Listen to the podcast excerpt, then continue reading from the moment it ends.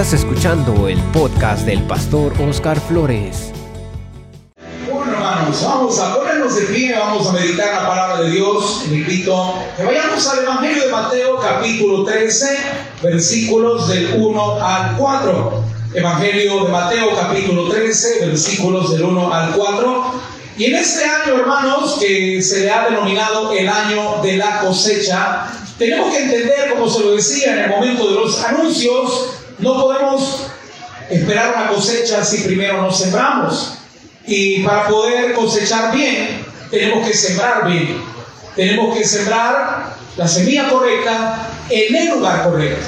Tenemos que sembrar nuestra vida, nuestro tiempo, nuestro amor y todo lo que queremos darle al Señor hacerlo en el lugar correcto, hermanos. Y por eso el mensaje de esta mañana lo hemos titulado No siembres junto al camino. No siembres junto al camino. Mateo capítulo 13, versículos del 1 al 4. Lo vamos a leer, hermanos, en el nombre del Padre, del Hijo y del Espíritu Santo. Y dice la palabra de nuestro Dios de la siguiente manera. Aquel día salió Jesús de la casa y se sentó junto al mar y se le juntó mucha gente. Y entrando él en la barca se sentó y toda la gente estaba en la playa. Y les habló muchas cosas en parábola diciendo, he aquí el sembrador salió a sembrar. Y mientras sembraba, parte de la semilla cayó junto al camino. Y vinieron las aves y la comieron. Y parte de la semilla cayó junto al camino y vinieron las aves y la comieron. Vamos a orar, Padre. Te damos gracias por tu palabra. Te ruego que nos hables al corazón por medio de ella. Permítenos, Señor, tener la sabiduría de invertir nuestra vida en aquello que va a dar buen fruto. Invertir nuestra vida en aquello que va a generar beneficios y ganancia de bendición a nuestra vida. Ayúdanos, Señor, a no perder un año invirtiendo nuestra vida en aquello que no va a producir fruto, en aquello que no tiene futuro, en todo aquello, Señor, que en lugar de ganancia traerá pérdidas a nuestra vida, traerá dolor y amargura a nuestro corazón. Ayúdanos este año 2022 a no sembrar junto al camino. En tu nombre, Padre, te pido que use mis labios, que bendigas el mensaje, que me pongas de tu gracia sobre mi vida para llevar un mensaje edificante y de bendición para tu pueblo. Toca los corazones de los que no te conocen. Te lo pedimos, Padre, en el nombre de Jesús. Amén y amén. Podemos sentarnos, mis hermanos. Hermanos, posiblemente este año vamos a cosechar lo que el año pasado sembramos. Y no estamos hablando, hermanos, de cosechar materialmente, hablando de las cosas de la planta, sembrar un terreno y cosechar el maíz y todo lo que normalmente sembramos en nuestro municipio. Estoy hablando, hermanos, de cosechar bendiciones o consecuencias. Estoy hablando, hermanos, de que este año muchos de nosotros vamos a cosechar en nuestra vida bendiciones o consecuencias. Dependerá de lo que el año pasado hayamos sembrado, lo que este año vamos a cosechar. Si será para bendición o será para dolor de nuestra vida. Si será para alegría, para edificación de nuestra vida y nuestra familia.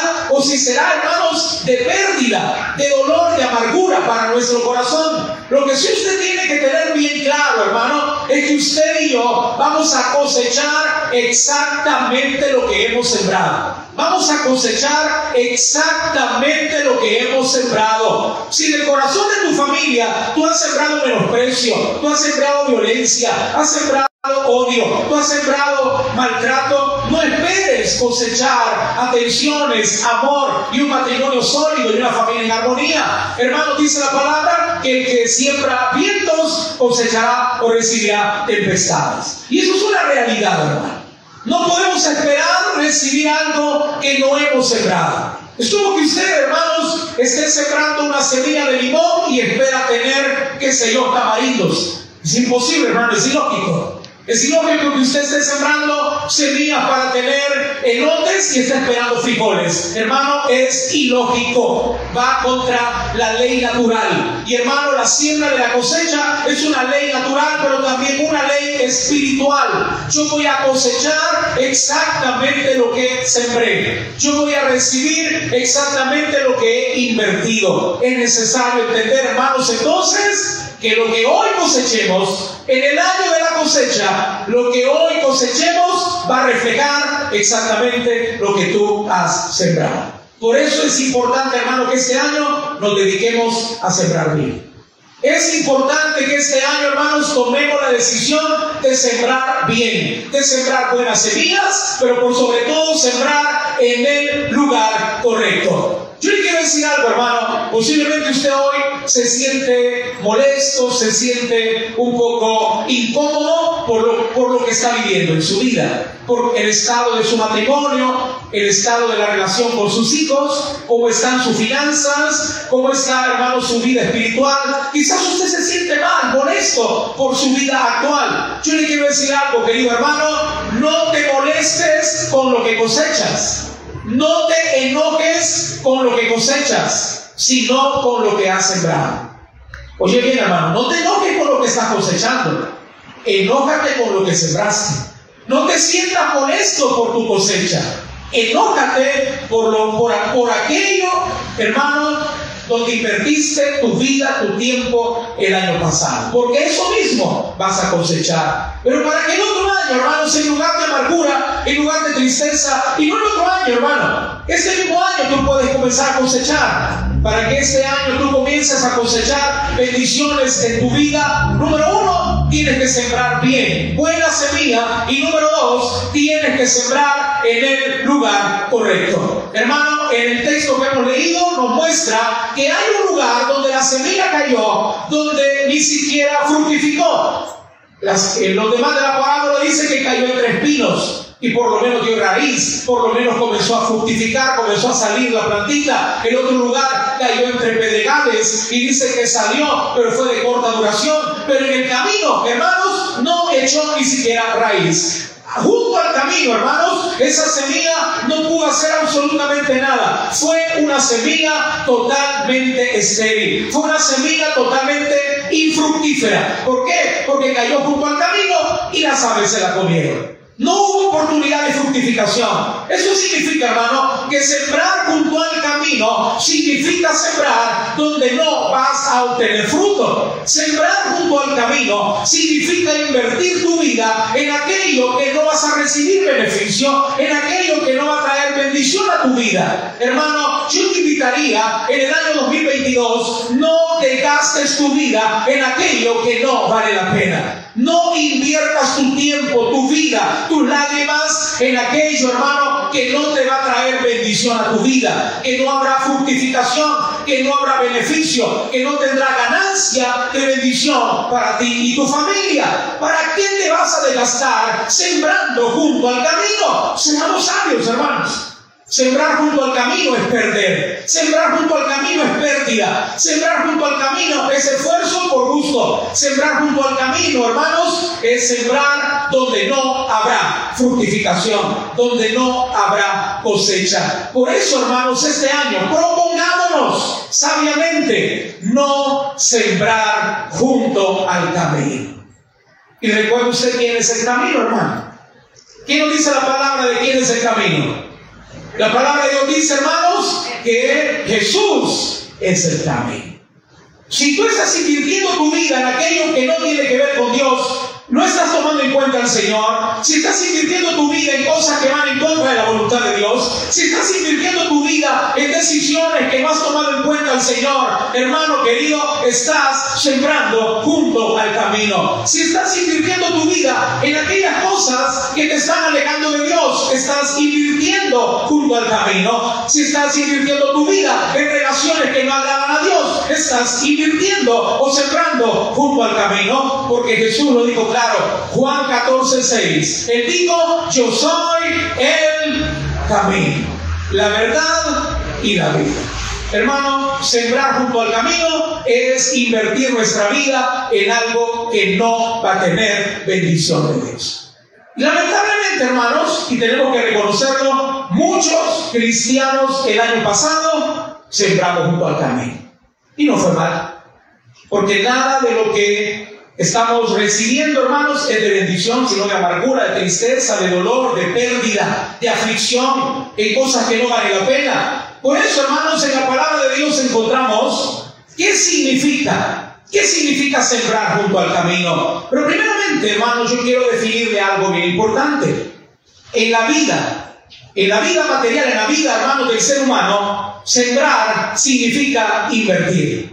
En la vida de un ser humano, sembrar significa invertir. Y la palabra invertir significa, oiga bien hermano, significa todo lo que se hace para obtener ganancias. Invertir significa todo lo que usted hace pensando en obtener una ganancia, pensando en obtener un beneficio.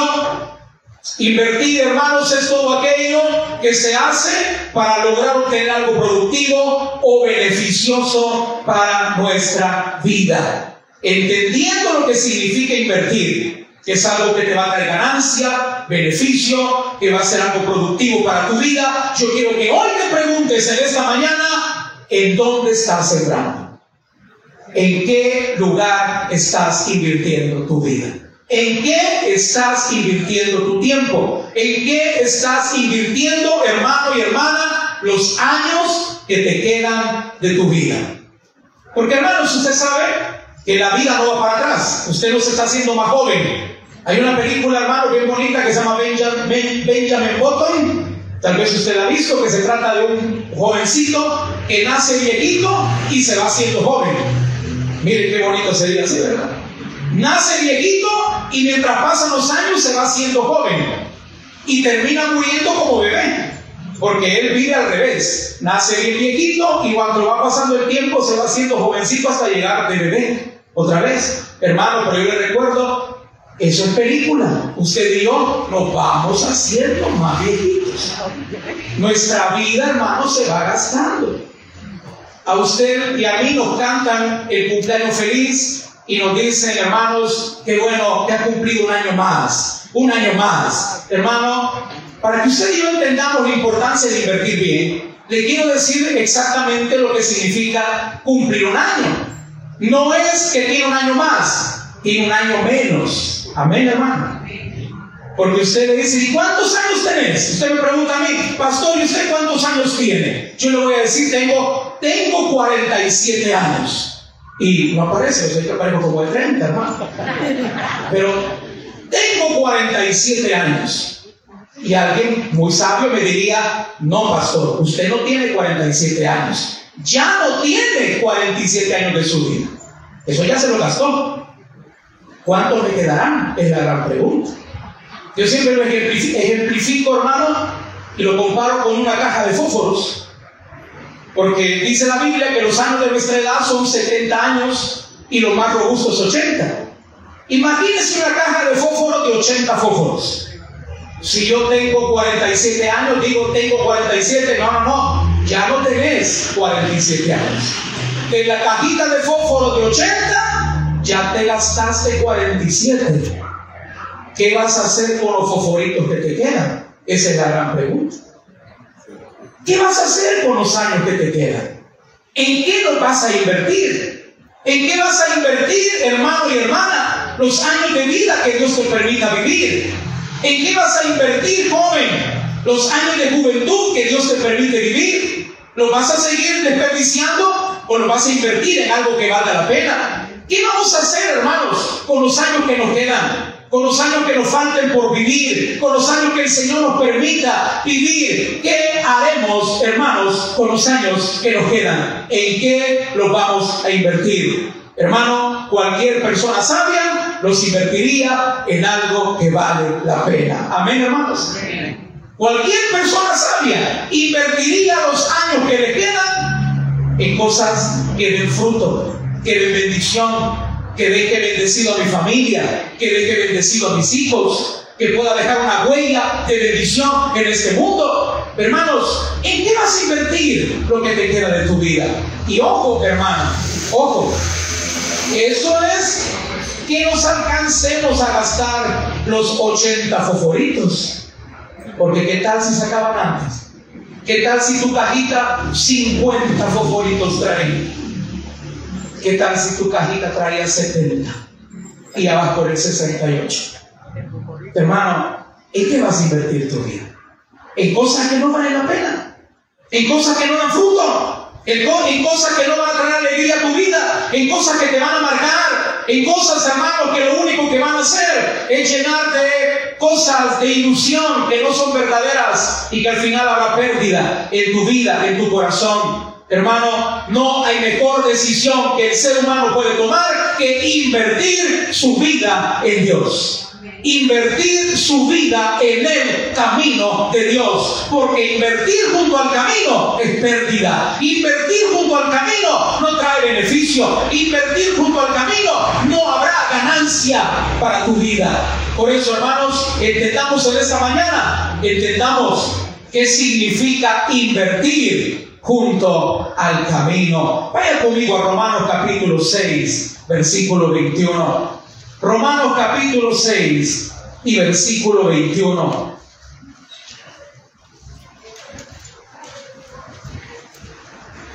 Sembrar junto al camino, hermanos, significa invertir nuestra vida en la mundanalidad. Invertir nuestra vida en la mundanalidad. Sembrar junto al camino significa que nuestra vida, hermano, está enfocada en la vida mundana. Vivir como cualquier inconverso. Volver atrás de nuestra vida cristiana. Y mire la pregunta que nos hace Romanos capítulo 6 y versículo 21. Romanos 6, 21. Dice la palabra, ¿lo tenemos, ¿ya lo encontramos, hermanos? Mire cómo nos pregunta, mire la pregunta del Señor, hermano, para hacerlo reflexionar. Y el Señor nos pregunta, ¿Qué fruto tenías? Hermano, ¿qué fruto? ¿Qué ganancia? ¿Qué beneficio? ¿Qué fruto teníais de aquellas cosas de las cuales hoy os avergonzáis? Porque el fin de ellas es muerte. Hermano, ¿qué fruto tenías? Hermanos, es triste, es lamentable que cada año veamos infinidad de cristianos volviendo al mundo. Es triste, hermanos, que durante el año en las redes sociales veamos la fotografía de muchos cristianos que pasaron por esas sillas donde usted está sentado y hoy nos vemos volverse a sentar en sillas de iniquidad, en sillas de pecadores, en sillas de mundanalidad. Hermanos, es triste ver un montón de hermanos que quizás hasta sirvieron en la iglesia y hoy andan, hermanos, nuevamente Y yo les pregunto, hermano, y el Señor nos pregunta, no yo, el Señor nos pregunta, ¿y qué fruto tenías? ¿Qué ganancia te dio el mundo? ¿Qué beneficio trajo para tu vida, la vida mundana? ¿Qué beneficio trajo para tu familia? ¿Qué beneficio trajo, hermano, para tu matrimonio? ¿Qué de bueno sacaste del mundo? ¿Qué de bueno sacaste de la vida mundana? Al hablar del mundo, hermanos, no estamos hablando del mundo material, porque la palabra dice que Dios ama al mundo. Al hablar del mundo estamos hablando de la vida mundana. ¿Y qué es la vida mundana? Una vida enfocada en los placeres, una vida enfocada, hermanos queridos, en aquello que destruye al hombre, supuestamente dándole vida. En aquello, hermanos, que son cosas que no traen ningún beneficio. La vida mundana, hermanos, es una vida enfocada en los placeres de la carne, en aquello, hermano, que te esclaviza como las adicciones, los vicios, hermano, la fiesta, la parranda. Todo eso es la vida mundana, hermano. Del cual, de ahí Cristo ya nos ha rescatado, pero lamentablemente muchos cristianos quieren volver. Es tremendo, hermano. Muchos cristianos cada año están anhelando volver a Egipto, a pesar de que Cristo ya los rescató, a pesar de que Cristo hizo milagros en su vida. Porque a veces hemos tenido, conocido hermanos, en esta y en muchas iglesias que han dado testimonio. El Señor me sacó de la cárcel, el Señor me sanó de cáncer, el Señor me sacó del hospital, el Señor me libró de la muerte, de un accidente. Si es que será de muerte, yo estaría muerto si no hubiera sido por el Señor. Y cuentas tu testimonio y hasta comienzas a servir y te comienzas a congregar, pero de repente pones tu mirada en el mundo y pones tu mirada en Cristo. ¿Quién da más? ¿Quién da más? Lamentablemente nos dejamos engañar por Satanás pensando que el mundo ofrece algo mejor que el Señor. Pero estamos equivocados, hermanos. El mundo no te puede ofrecer ganancia, el mundo no te puede ofrecer bendición, el mundo no te puede dar jamás lo que Cristo ofrece. El mundo es contrario totalmente al Señor. El mundo te puede prosperar, sí. El mundo puede llenar tu billetera de dinero, sí. El mundo te puede dar diversión, sí. El mundo te puede dar placer, sí. Pero bendición, paz, gozo, armonía, paz en tu interior, eso no lo da el mundo, eso solamente lo da el Señor. Tú tienes que elegir. Hermano, ¿qué fruto? Mira, mira qué pregunta, hermano. Tendríamos que preguntarnos si hubiera una, mandar a hacer un banner, hermano, mandar a pintar las puertas de nuestra casa, para que cuando ya vayamos ya bien cambiaditos, bien chaineaditos, bien perfumados, de vuelta para el mundo, en la entrada de nuestra casa o en la salida, viéramos el versículo que dice Romanos 6, 21. Hermano, sería bueno mandar a pintar ahí en la entrada de la casa, o mejor dicho, a la salida. Cuando ya usted va bien perfumadito, a eso de las 8 de la noche, bien tipería, como decíamos antes, oye, esa palabra ya no se usa, Bien charineadito, bien bonito, ya para el mundo, ya para la fiesta, ya para con los amigos, ya me está esperando todas esas personas que te van a llevar a la vida mundana. Qué bueno sería poner ahí en la salida de la casa, Romanos 6:21, ¿qué fruto tenías? Dime, ¿qué fruto te dio? ¿Qué de bueno sacaste de tu vida mundana? ¿Qué de bueno sacaste? Hermano, si cuando contamos testimonios, venimos a contar de cómo Cristo nos rescató de la vida mundana, que nos estaba destruyendo, que nos estaba robando el matrimonio, que nos estaba, hermanos, robando la armonía de nuestra familia, que estaba enredando a nuestros hijos. ¿Sabe quién te está robando los hijos? La mundanalidad. ¿Sabe quién quiso destruir tu matrimonio? La mundanalidad. ¿Sabe quién quiso destruir, hermano, las bendiciones que Dios te había dado? La mundanalidad. Y ahí quiere volver. Hermano, invertir junto al camino es invertir un año más nuestra vida en la vida mundana. Invertir nuestra vida en la mundanalidad que no te trajo ningún beneficio. No te trajo nada que verdaderamente valga la pena. Porque usted podrá decir, bueno, la vida mundana, pues me da una buena diversión, mi chero, mis panas, mire, cuando somos así, mire, uña y carne. Si es que con eso hemos pasado unos momentos, sí, unos momentos en el mundo y tu familia destruyéndose. Unos grandes momentos en el mundo y tus hijos perdiéndose unos grandes momentos en el mundo y tu hija que se fue con el novio, salió embarazada, la, la abandonaron y tú dónde estabas. ¿Sabe cuál es el problema de la vida mundana? Es una vida egoísta. Porque tú estás pensando en ti, no es tu familia. Estás pensando en ti, no en tus hijos. Estás pensando en ti y no, hermanos, en el futuro que Cristo te quiere dar. Tenemos que entender, hermanos. vaya conmigo a Santiago 4.4. La vida mundana normalmente está enfocado en algo. Santiago capítulo 4, versículo 4. No me dejará mentir, hermano, que la vida mundana está enfocado en algo que aparentemente es bien bonito. La vida mundana está enfocado normalmente en la amistad. Guarde por ahí Santiago 4, 4, márquelo y ya lo vamos a leer. Solo quiero decir algo. La vida mundana está basada normalmente en algo que aparentemente es bien bonito y en la amistad. Porque hermano, ¿quién anda en la vida mundana el solo? Normalmente el que anda en la vida mundana, ¿con quién anda, hermanos? Con sus amigos. El buen salvadoreño, con sus cheros. Esa es la vida mundana. Andar con los amigos, el compañero de oficina, el amigo, mi alero, él es mi alero. No, es que él es mi alero, él es mi alera. Porque no solamente, hermanos, de los, hombres, a mí me llamó la atención y le comentaba a mi esposa que a veces pasamos por una calle donde hay un negocio de cervecería, porque abiertamente se llaman cervecería los negocios. Y yo le digo, me llama la atención que siempre que pasamos enfrente de esta cervecería, solo grupos de mujeres vemos. Quiere decir, hermano, que la vida, la vida mundana hoy en día no es solamente para hombres, también andan grupos de mujeres con sus amigas, sus cheras, sus panas. Ahí andan. Porque la vida mundana está enfocada en eso, hermano, solo que a la gente le gusta. Nadie se va, hermanos, a andar de parranda o a andar en la vida de los vicios y la vida mundana el solito. No, normalmente andamos en algo que, es lo que le da la vida, la amistad. La amistad. No, hay que bicheros. ¿Sabe que hay personas que prefieren sus cheros que su familia?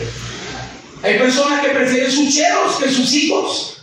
Hay personas que prefieren sus amigas que su matrimonio. Lamentablemente, hay personas que prefieren sus amigos que al Señor. Pero hermano, el problema de la vida mundana que está enfocada en la amistad, entre comillas, es que por volverte amigo del mundo, está menospreciando al mejor amigo que tú podrías tener. Y ese amigo es Jesucristo. Esa es la peor pérdida que la vida mundana te da. La peor pérdida que la vida mundana te da es que le estás dando la espalda al mejor amigo que tú podrías tener. La peor pérdida de la vida mundana es que estás dándole la espalda al amigo que nunca te va a fallar, al amigo que siempre te va a ayudar, al amigo que siempre estará contigo. Vea lo que dice la palabra Santiago 4.4. Santiago 4.4 dice, oh almas adúlteras, ¿no sabéis que la amistad del mundo es enemistad contra Dios. Cualquiera, pues, que quiera ser amigo del mundo, se constituye enemigo de Dios. Qué terrible, hermano. Yo si algo anhelo es ser amigo de Dios, hermano. O mejor aún, que Dios sea mi amigo. Hermano, querido, la vida mundana basada en la supuesta amistad está haciendo perder la amistad más extraordinaria que un ser humano puede tener. Y esa amistad es la amistad con Dios. Porque los amigos de la vida mundana, cuando ya no hay dinero, se acaba la amistad. Normalmente, muchas veces. Hemos tenido acá cantando en años anteriores a un hombre que tuvo muchos amigos, muchos seguidores, en el tiempo que él fue joven y es el hermano Sergio de El Salvador, él fue muy famoso en Europa, fue muy famoso en Francia, en España, manejaba buenos vehículos, tenía buen dinero, cantó una, una canción de una película que fue famosísima en la época de los 70s, 80s. Y tuvo mucho dinero. Y lo rodearon los amigos. Donde él llegaba, andaban amigos con él. En su Mercedes-Benz convertible, que él cuenta en su testimonio que tenía. Ahí andaban muchos amigos. Le sobraban los amigos. Le sobraban las amigas. Hermano, cuando él fracasó y se quedó sin un cinco en la bolsa, ¿sabe qué ocurrió? Que los amigos lo abandonaron. Porque la amistad del mundo, hermano, es una amistad de apariencia. Porque el verdadero amigo que está contigo en las buenas, en las malas, tengas o no tengas, estés donde estés, ese amigo solamente Jesús. Y tú tienes que entenderlo, hermano. Yo lo tengo que entender.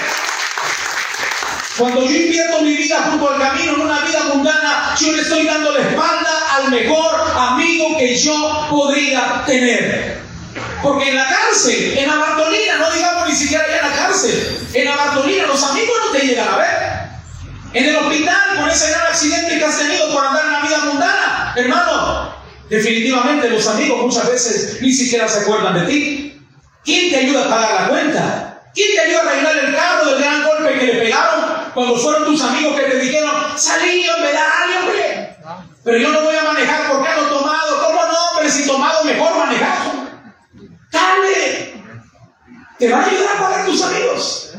Te van a ir a visitar la cárcel. Van a estar contigo en el hospital. Aquellos que han tenido golpes graves, hermanos, y que han tenido que pasar en grandes curaciones, grandes tratamientos para volver a caminar con su cadera destrozada, con las piernas partidas en varios pedazos. Ahí están los amigos sosteniéndolos, comprándole prótesis, comprándole las muletas. No, hermano, por eso que el hermano Sergio El Salvador tiene una alabanza que se llama ¿Dónde están mis amigos?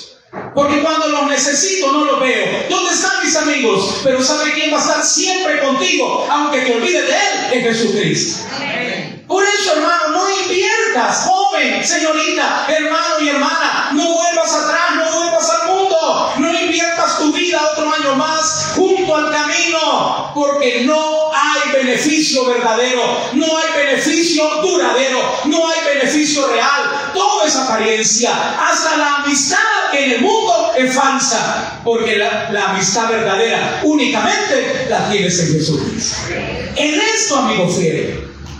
Número dos, hermanos, invertir junto al camino significa también invertir nuestra vida en relaciones sin futuro.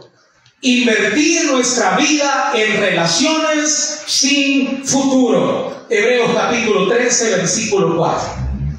Lamentablemente muchos cristianos, jóvenes, señoritas, este año lo que han cosechado es amargura, dolor, lágrimas, pleitos, celos, violencia, maltrato, que te anden controlando y pidiéndote el teléfono y quedándote el teléfono y humillándote y con celos insoportables porque te has enredado en una relación que no tiene futuro, una relación que no tiene la bendición de Dios. Dice la palabra, hermano, Hebreos 13, 4. Honroso, ¿ya lo tenemos? Honroso sean todos el matrimonio y el hecho sin mancilla. Pero, oiga bien, hermano, pero a los fornicarios y a los adúlteros los bendecirá Dios. Dice así su Biblia, hermano. ¿Verdad que no? Dice que a los fornicarios y a los adúlteros los juzgará Dios. Quiere decir, hermano, bendición habrá. Relaciones de fornicación y adulterio no son bendecidas por Dios.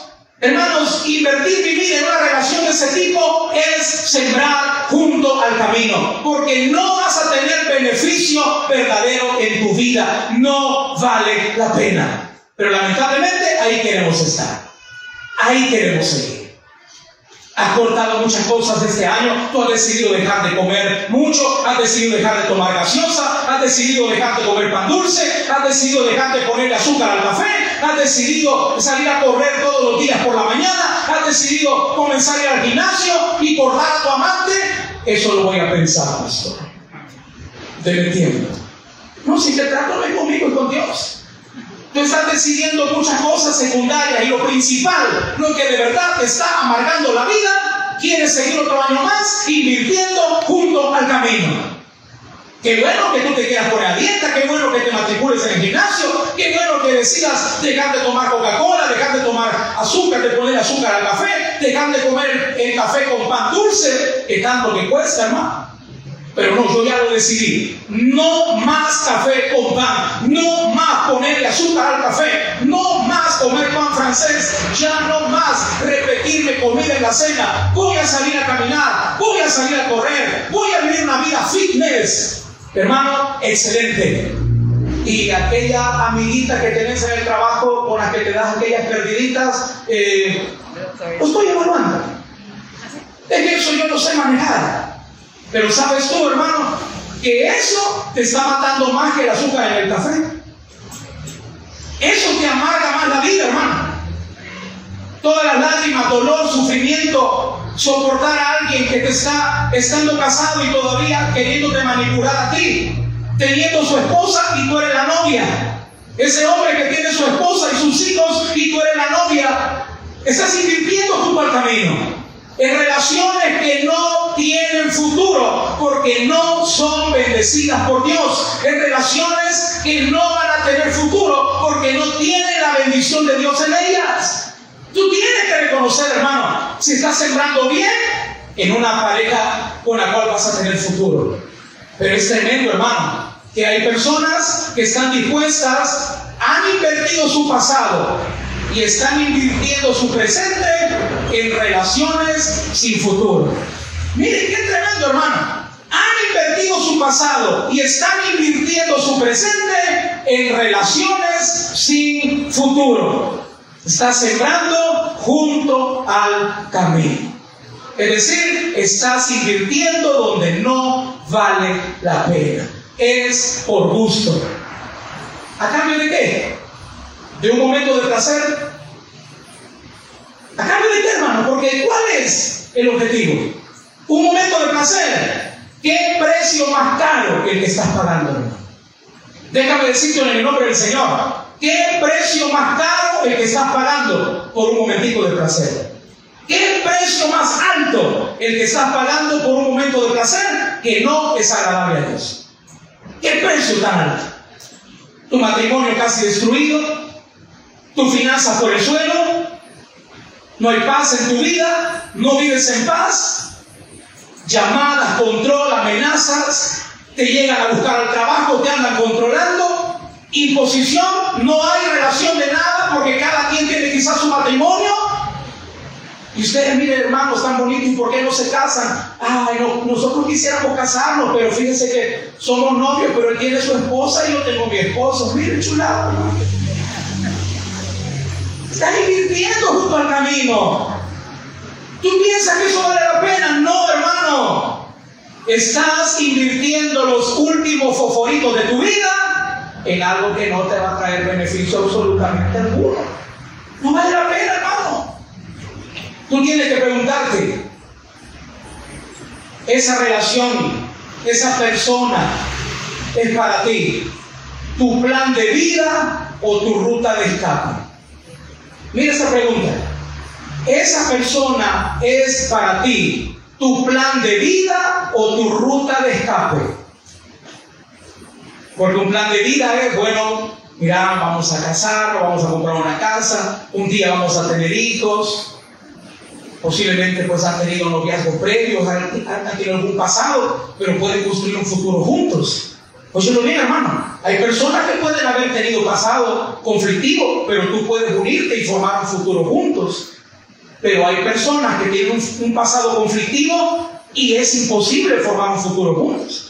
Entonces es tu ruta de escape. Solamente tu ruta de escape de un matrimonio que está mal. Tu matrimonio está mal y tú lo que haces es buscar un escape. Un hombre que te haga sentir feliz, que te sienta valorada. Ese sí me ama, ese sí me atiende, ese sí me cuida, pero no hay futuro.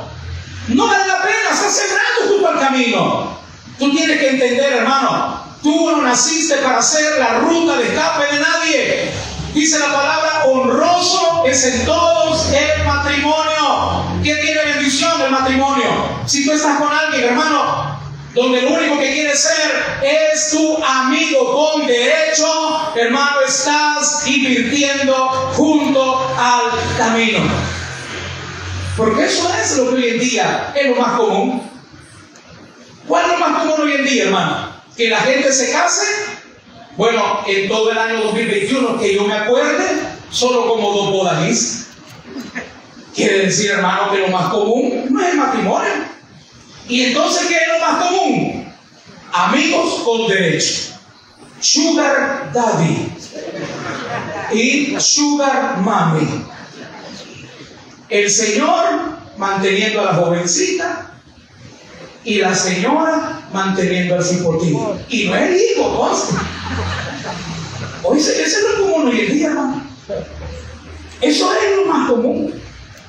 Qué bonito sería que cada primero, cada primer domingo del año, cada primer domingo del mes, tuviéramos presentación de niños, bautismos y bodas. Ay, Dios, hermano. No es así. ¿Por qué? Porque la iglesia, lastimosamente, hermano, está cayendo en el engaño del diablo, pensando que jugar de pareja es ser feliz. ¿Qué enganchada te está dando Satanás, hermano? Estás invirtiendo tu vida junto al camino en cosas que no valen la pena.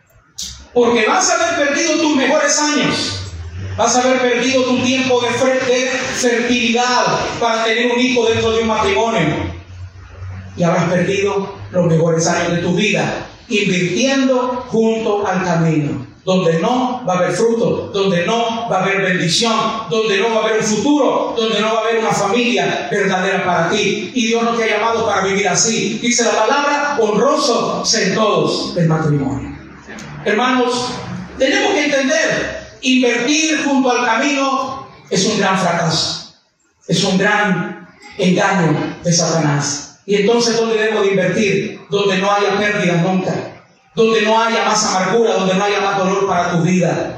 Y les he contado, hermano, en otras ocasiones, y cierro con esa ilustración, que muchas veces se las he contado, pero creo que vale la pena volver a repetir hoy, de ese misionero Ese misionero que cada año, cada año, él reiniciaba, cada enero, él reiniciaba sus misiones en países africanos donde el Evangelio no llegaba. Y él tenía el apoyo de un empresario. Hay empresarios que tal vez ellos no van a evangelizar, pero apoyan las misiones. Y ese misionero cada año iba a la oficina de ese empresario. Cada año iba a la oficina de ese inversor del reino.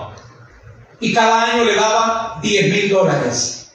10 mil dólares para la misión. Pastor, misionero, aquí están 10 mil dólares para que vaya y continúe su obra misionera. Y como cada año él llegó, cada año él se sentó en la oficina de este hombre. Cada año él estuvo frente a frente con este empresario. Y como cada año el empresario sacó su chequera y le hizo un cheque por 10 mil dólares.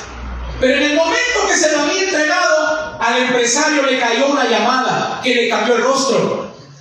En lugar de, una, de un rostro de alegría, se le cambió un rostro de preocupación. Y le dijo, hermano pastor, le voy a solicitar que me devuelva el cheque. Y el misionero le dijo, ¿por qué? ¿Qué ocurrió? Me acaban de informar, me acaban de llamar que varias de mis empresas, por un problema contable que ha habido, hemos tenido grandes pérdidas y hemos quebrado en varias empresas, así que le voy a tener que suplicar que me devuelva el cheque. Y el misionero pues se comenzó a pensar y dijo, ¿por qué no me levanté ¿Por qué me quedé platicando con eso y me hubiera ido con el cheque antes? Y le dijo, bueno, aquí está. Yo confío que igualmente el Señor va a proveer y entiendo su situación. Se lo voy a tener que cambiar, le voy a cambiar la cantidad. El primero era 10 mil. Y le dijo, aquí está el nuevo cheque. Y era por 100 mil dólares. Y le dijo, pero Señor, yo no entiendo esto que usted está haciendo. Me da un cheque por 10 mil le avisan que sus empresas han tenido problemas y varias han tenido pérdidas y hoy me da uno por 100 mil. Sí, es que yo entiendo que tengo que invertir lo que tengo en algo donde nunca habrá pérdida. Y eso es el reino de Dios. Querido hermano, invierte tu vida donde habrá ganancia. Invierte tu vida donde habrá beneficio. Invierte tu vida donde habrá bendición. Ya no siembres junto al camino. Ya no sigas sembrando donde no habrá fruto. Invierte tu vida en buena tierra. Y no hay mejor tierra que el reino de Dios. Porque Jesucristo es el camino. Inclinemos nuestro rostro, mis hermanos. Vamos a orar, bendito el nombre de Cristo Jesús. Escuchaste el podcast del pastor Oscar Flores. Si el mensaje te gustó, puedes darle me gusta y compartirlo en todas tus redes sociales. Además, puedes darle clic al botón de seguir para que no te pierdas el siguiente mensaje del podcast del pastor Oscar Flores.